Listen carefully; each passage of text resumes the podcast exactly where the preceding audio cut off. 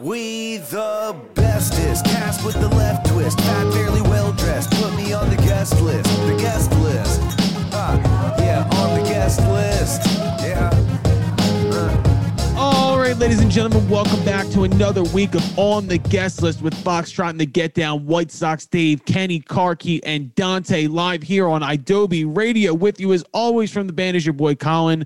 We got Kenny Karkey in the motherfucking building. We got Dave in between New York and Chicago. Dante is in New England for the Patriots game. Those two guys are off in their own world. For Adobe this week, we're sticking me and Kenny. The music boys are in the building. We're handling it. Kenny Karkey, how the fuck are you, babe? OGs, baby. Doing OGs. Good, man. We're OPOG. OPOG, baby. This week, huge interview. This is one that we weren't even expecting to ever really get or go through anything like that. But we have one of the masters of the horror film genre, an amazing composer. He's created some of the world's greatest film compositions. Mr. John Carpenter is on the guest list today. Really like one of the most out there fucking like dream list guests for us. I did the interview with Dante from a fucking hotel room in Cape May, New Jersey.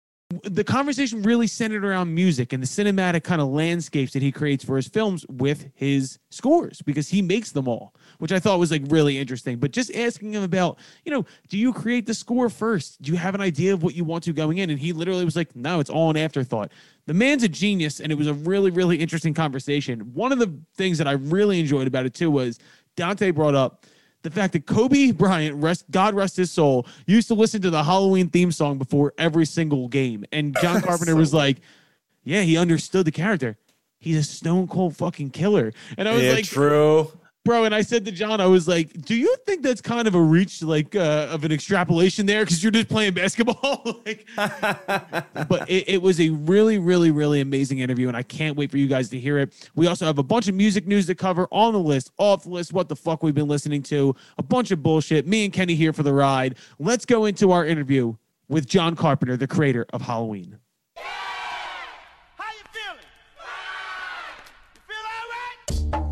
All right, ladies and gentlemen, on the guest list today, you may know him from movies like Escape from New York, The Fog, Assault on Precinct 13, or the infamous Halloween series. He has a new edition of the series coming out called Halloween Kills on October 15th. We are happy to have Mr. John Carpenter in the building. John, how are you today, buddy? I'm doing great. How are you? I'm great, man. We're very happy to have you here. First question here is, after 43 years, be completely honest with me. Did you expect to still be making Halloween movies? Absolutely not. Absolutely. I had no clue. Oh, my God. And it started out as such a cult classic, and it's just become this whole thing. But, I mean, Halloween Kills drops this month. You know, how does it feel to be dropping another film in the series? Amazing, okay? And it's just unexpected, but it's so great. I love it, especially because I get paid. That's the most important part in all of this is getting paid. Isn't that right, Dante? That's the name of the game. I respect the honesty. Yeah, that's what we're here for. So, like, looking at it, we're going to talk a lot about the movies, but I'm also extremely interested in the musical side of things because I know you've been releasing albums recently. Obviously, the Halloween theme and, like, Escape from New York soundtrack is such a large part of your career. But I kind of want to start from the beginning when it comes to the musical side of things. When you first started scoring your own movies and doing things for Halloween, was that more out of necessity for budget, or was that more of a passionate part of what you were doing? That was necessity for budget. Started when I was a student filmmaker, and we had no budgets. We had no money. So we each had to do everything. I started composing music. Now along comes low-budget filmmaking, and the same problem is there. No money. So I did the score for Halloween. 3 days. It took me 3 days to do it. Just 3 days? That's incredible. So what was the magic moment like when the Halloween theme came out? Like, did you center the entire kind of universe of the film around the main theme, or was that just a piece of art that you created and it wound up being this legendary aspect of the movie? It was all an afterthought. I had no idea what it was going to do in terms of the music. But that was the piece that I called up, and it worked out pretty well. I would say so, John. I think it's the most epic and famous score from any horror movie ever. Oh, thanks. Thank you. So great. Psycho is probably more famous. I don't know. And honestly, Jaws, I mean, is famous too. Ooh, Jaws, I'll give you, but I don't consider Jaws a horror movie. Okay, but I'll give you that. Yeah. But so famous, in fact, that the great Kobe Bryant used to listen to it every game on repeat before he took the floor. What, like, he wanted to get himself psyched up. I know. What are your thoughts on that? What did you think when you first heard about that? Well, he understood the movie and he understood the nature of Michael Myers. He's a psychotic killer who never stops. He is a force of evil. They got it. I love it. I love it too. And it's funny because I was like doing my research for this and I found the exact quote. And he just says, it was important that it was Michael Myers because the mask itself is void of emotion. It has nothing to do with pressure, nothing to do with hype, nothing to do with camaraderie, just a stone cold killer. And I feel like it's amazing that he extrapolated all of that from the theme. And I think that kind of relates back to kind of your job as a movie maker. I mean, how much of your scores in the movie depend on the actual topic of the movie? Or do you come up with the theme as you're creating the movie? Or is this an afterthought and then you just kind of sit in an editing bay and come up with what you've made? It's all afterthought. And in the Halloween case, I went away and for 3 days recorded and came back with 4 or 5 themes. Cut them in the movie at the places I thought would work. It was pretty simple to do, and it worked out perfect. You couldn't think of the horror movie genre without thinking of the Halloween theme, but there's also so many other movies that you've created and created scapes for.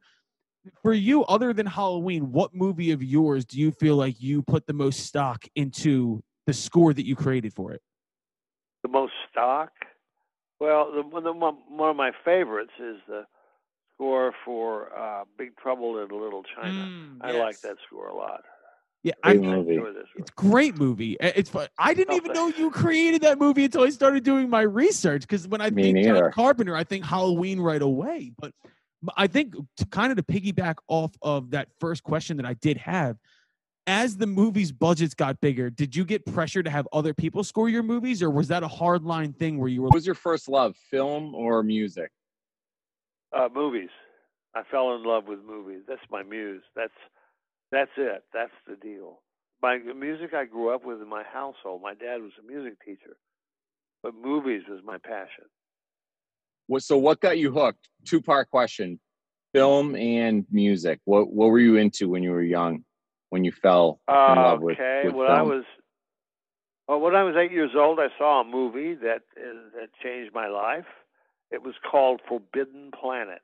It was this color space opera, and it had an all-electronic score done by Lewis and Bebe Barron, and it was transformative for me, and especially the score. It was absolutely like nothing I'd ever heard before. And I still listen to that score, as a matter of fact. And music, I suppose, the Beatles. I mean, everybody had an experience with the Beatles, but I did, big time. Was that film score what got you into synthesizers? Because I've read so many articles about your love of synthesizers, and especially with like the new record I just listened to, Lost Themes Part 3. Obviously, vast electronic worlds with a lot of synthesizers. Like, what pushed you towards the synth world? That would be a Forbidden Planet. There was an electronic score, but it was recorded before there were synthesizers, so it was all done all sorts of other tricks. Yeah. And but then they developed the synthesizer. I heard Switched On Bach, and I was really impressed. I thought, wow, listen to this. And so I was impressed with what the synthesizer could do. So it was a chance for me, somebody with average chops or minimal chops, I guess, to sound big and sound effective by changing sounds. So That's why I loved it. I fully appreciate your modesty with your modest chops comment, because I don't know that's really how I see it. Like, even listening to the new record, and even when I'm listening to Lost Themes, it feels like I'm like I can see a movie as I'm listening to the record. Like, even when you're creating things that aren't for film, on a musical side, are you still kind of having scapes in your head of like where you would put this in a movie? Absolutely. The Lost Themes albums are for the movies in your mind that you can come up with. I provide the soundtrack, you provide the movies. Ooh. And I agree with you. They are very cinematic, or at least they try to be. But in terms of the chops, that's a lot of that's my son, virtuoso on the keyboards, not me. I play one or two notes really well. That's so cool. So your dad passed music down to you, and then you passed it down to your son? That's right. That's amazing. Right. Well, I mean, this is not the only kind of like father-son situation in your musical world, because Daniel Davies, who's the son of Ray Davies, am I right here? Dave. Okay. How did that come about? Because we're talking about the Kinks, obviously. Like, was that a pre-existing relationship, or was this just something that morphed musically? Well, Dave and I became friends, and Dave, his family moved to Los Angeles, and then Daniel started hanging out over here, playing with my son. They grew up together, and for various reasons, Daniel ended up living with us. So he's like a brother to my son, and he came to music naturally from his dad, and he's a virtuoso guitar player, so. Yeah, Daniel can play his dad's licks and more. So, yeah, it's all in the family here. Dante brought this up, but your father passed it down to you. But your dad was like the head of a music department at a university, correct? That's correct, yeah. So, I mean, was that always omnipresent in your household? Like, was there always music around? Always. All the time. Well, we would go to sleep and there would be no music. But then the rest of the time there was music. Mostly classical music. Cause he was a professor at Bowling Green, right? Yeah, Bowling Green, Kentucky. The college was Western Kentucky University. Got it. Okay. Got it. Well, so I mean, if your dad is running a music department, was there bluegrass in the house? Like, what was your dad playing throughout the house? Was it mostly classical? Bluegrass in the house. That's ridiculous. My dad was a violin player. Ooh. And, and really, really talented. And unfortunately, he decided when I was about 8 that he would teach me the violin. Unfortunately, I had no talent. So that didn't work out too well. How did he feel about you going into film rather than going into music, where he kind of like led the path and you went into a different artistic path? He wasn't too sure about the movie business. To him, that was pretty sketchy. Music was much more secure, but he was happy in the end, and then he was very happy that I did scores, because he said it was like me having a musical career. He hung on to that. For sure. Only a music or a musician would tell somebody that music is more of a secure choice than anything else. That's exactly right. That's exactly right. Yeah, in my head, when you said that, I was like, man, I don't know if your dad was in the music industry that I'm in. That's great. He was. My dad was one of the founding members of the Nashville Strings. They were a group of strings that played on pop records of Roy Orbison, Brenda Lee. What? He played for all these people. Wow. Nashville.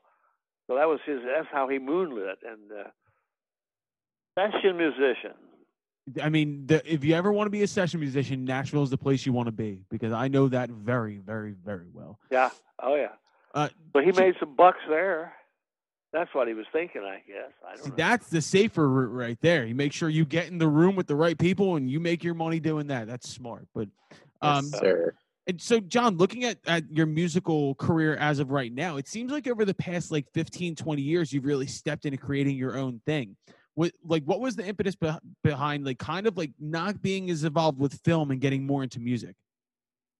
Well, I got older, and when you get old, you get a little tired, and you don't want to put up with the stress anymore. And the last film I did, I was so tired at the end. I guess I can't do this anymore, so I took time off and just hung out and along.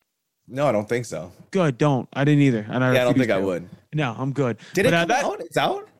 It came out 5 years ago. No shit, I'm way off. Yeah, I have no interest in that. Leave it where it is. Don't remake classic shit unless it's Halloween, which in that case, keep giving John Carpenter money. Yeah. October 15th. So that was on the list, off the list. Let's wrap this week up with some what the fuck we've been listening to.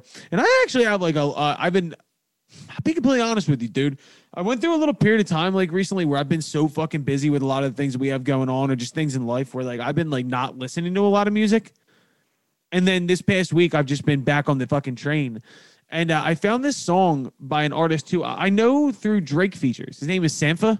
Do you know Sampha? Never heard of him. Okay, he's a British piano player, musician. Really interesting voice. Very unique voice. And he always records his pianos. They kind of sound like they're in a different room. Yeah. And I really like this. Very jangly, it sounds like you walk up to a stand-up piano in somebody's house that really hasn't been tuned in a while, and you put a mic in the other room and you're playing. That's beautiful. And it feels very, very like you're at home. And I heard this song. It's called No One Knows Me Like the Piano in My Mother's Home. Holy shit, that's a great song title. And it's my friend Brianna Judge, who's an amazing songwriter, really tried to put me on a Sampha a couple years ago, and I just didn't take the hint. And then this song just came up on shuffle for me, and it's fucking gorgeous, Kenny. Gorgeous. It's one of those songs that it makes you want to write better songs. Yeah. I like that. Be inspired. Make yourself feel bad to be inspired to write better shit. I always do, man. The times when I write my best stuff is when I hear something that I hate because it's so good. We talk about this. You laugh, I get angry. That's how we respond. But Sampha is my pick, but I want to give a shout out to Westside Gun, who's from Griselda, who's putting out some amazing records right now.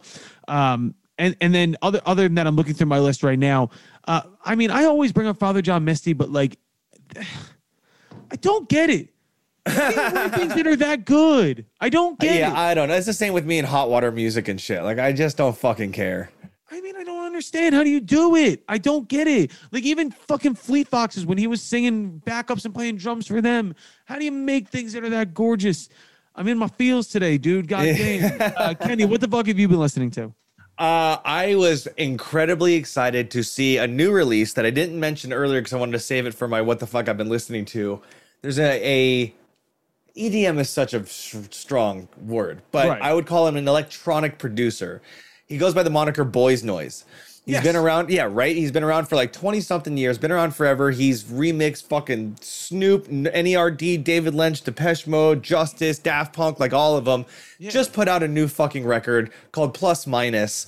And as soon as I saw it come up on the new release, it's oh shit, click the first song. Immediately wanted to drive off a cliff because it was so fucking good. The sounds and the tones and the movement and the panning and the stereo image and fuck, man, Boys Noize. I haven't seen him. I think it's been 5 years or something since his last record, and came with it hard again. Boys Noize, Plus Minus. Enjoy the fuck out of that record.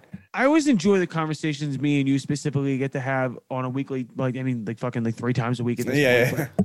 I just have been dying for something to make me excited about music again. Because, I'm always excited about the creative process, and I'm excited about... I love this shit. I really do. It's my favorite thing in the world. But, recently, I just have not gotten hit with anything that made me want to, make kill music. Myself because I was so happy. You know what I mean? That kind of thing. Well, that's the thing for me, even when it comes to writing and producing music, is unless I'm inspired, I'll run up to the studio... I'll fuck around for an hour and a half, not like anything, and then leave. Because for me, I've learned that if it ain't happening, it ain't happening, right? There's no point in fucking forcing it. But when I find new records that inspire me, that blow my mind, I immediately get my ass to the studio and I'm there for 16 hours. You know, I'm always looking for that. And it comes and it goes. it dips and it dives, you know, and it's really cool to get back to that inspirational point where you're like, fuck yeah, I'm pumped. This shit's sick. I want to make something like this. You know? Bro, on a comparative note, like I was having a conversation with a friend of mine over the weekend talking about, you know, being an artist who doesn't own his own studio. You do. And just what it must be. We were listening to something, and I've been blanking on what song it was, but they had a bunch of people tapping Coke bottles in the mix. Uh-huh. And I was like, that's some shit you do when you own the studio and you have no clock and you're just sitting around like, wow, I think those Coke bottles would sound really cool in this. And 100%. When I go into a studio, I have to have the an agenda. Yeah. It's like, yo, whiteboard, this is what we need done. And I would love to just at some point in my life be able to have the creative freedom and not have to think about anything else and go in there and just start laying shit down. And I know you revel in that. Oh, it's where we live. And I've worked with producers where like a drum kit will be set up with the same microphones plugged into the same preamps and same compressors for every band that comes through. Never changes. I was fortunate enough to apprentice under a producer who is the exact opposite. Everything gets broken down every time. Yep. What do we want to do? We want to do 3 mics. We want to do 8 mics. We want to use a tom, no tom, like, and you set it up as such. And having my own studio has allowed me to do things like, let's record the drums outside. Yep. Let's fucking bang a drumstick against a bong. Let's fucking have a dog bark real quick. Like whatever it is. And it's just so freeing and inspiring to just fucking be able to be as creative as you can be. I've been fortunate to have friends like you and my buddies Trace and Joe in Nashville who allow me to come in and express myself without a clock. When I get to go to Nashville, I don't have a clock running. They own the space. We can just do whatever we want. And I have a really funny memory of asking them. There's a basketball gym attached to the studio that they actually run chords to. Yeah, hell yeah. And I said, I want to put the drums in the gym. And it's like a running joke amongst us down there. Like it's like, oh, Colin wanted to put the fucking drums in the gym. It was awesome. It worked. It fucking worked, goddammit. Yeah, hell yeah. I revel in those kind of situations where you can be creative and not even think. Just dude, I'm thinking about moving my studio to my house and then building panels in a lot of the rooms. Like XLR panels in the bathroom, the garage, dude, and shit like that. Which is fun, too, because what's the number one lesson you learn? You don't want hard surfaces, and you're just putting in a porcelain bathroom just, like, bouncing shit off the wall. Yeah, like, it's something sick, dude. That's the thing. I record. This will blow some people's mind. Anybody who cares about engineering, I record a room mic. So in my tracking room, you've been there. There's a bathroom. The bathroom is in the tracking room. Like, not in, but you have to go through the door. The toilet is in the middle of the room. yeah, basically. But whenever somebody's recording drums, I'll leave the bathroom door open and put a mic in there. And it sounds like the heaviest slammed fucking room mic you've ever heard in your life. And like, that's what those explorations teach you and show you the way. I love when we're going in there and we get our basics down. We get our guitars, our bass, and our drums. And I always make them solo out the drums because I just want to hear the textures. And Eric Bogax, who was our Philadelphia engineer producer, will always, he knows I love a good room mic, and he'll always put an extra one or two in there. And they always sound like absolute trash till you hear him in the mix. And you're like, whoa, that makes it enormous. It's on fucking purpose, man. It's all tricks of the trade, man. Tricks of the trade. You just keep learning and keep applying. Producers and engineers, man, you guys have a different wavelength that you operate on. But so that's on the guest list this week for iDoby Radio. We're back tomorrow. Spotify, Apple Music, everywhere you get your podcast from. Make sure to subscribe and like. Next week, there was an interview that I actually wasn't a part of, which is that's right. Wild. You fucking bailed on us, bro. And I did not bail. I had a wedding. Dave and I tried to handle. We are not nearly as good at hosting as you are, and we felt naked without our friend Colin. But we got it done, and I can't wait for people to hear it because it was an incredible conversation with somebody who's the dopest, most badass manager who fucking signed the Strokes. Like, he's got the cred, and he's one of those guys who everybody knows and everybody respects. And if Basin says it's good, it's good.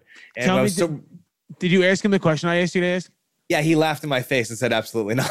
Hell yeah, let's go. Love it. But in that conversation, which people will hear next week, that like he goes into depth about what he looks for in a band and what a band should look for in a manager. And like it's just an important conversation to have. So I'm really excited for that one to come out. So it's David Basin next week. We have John Carpenter today.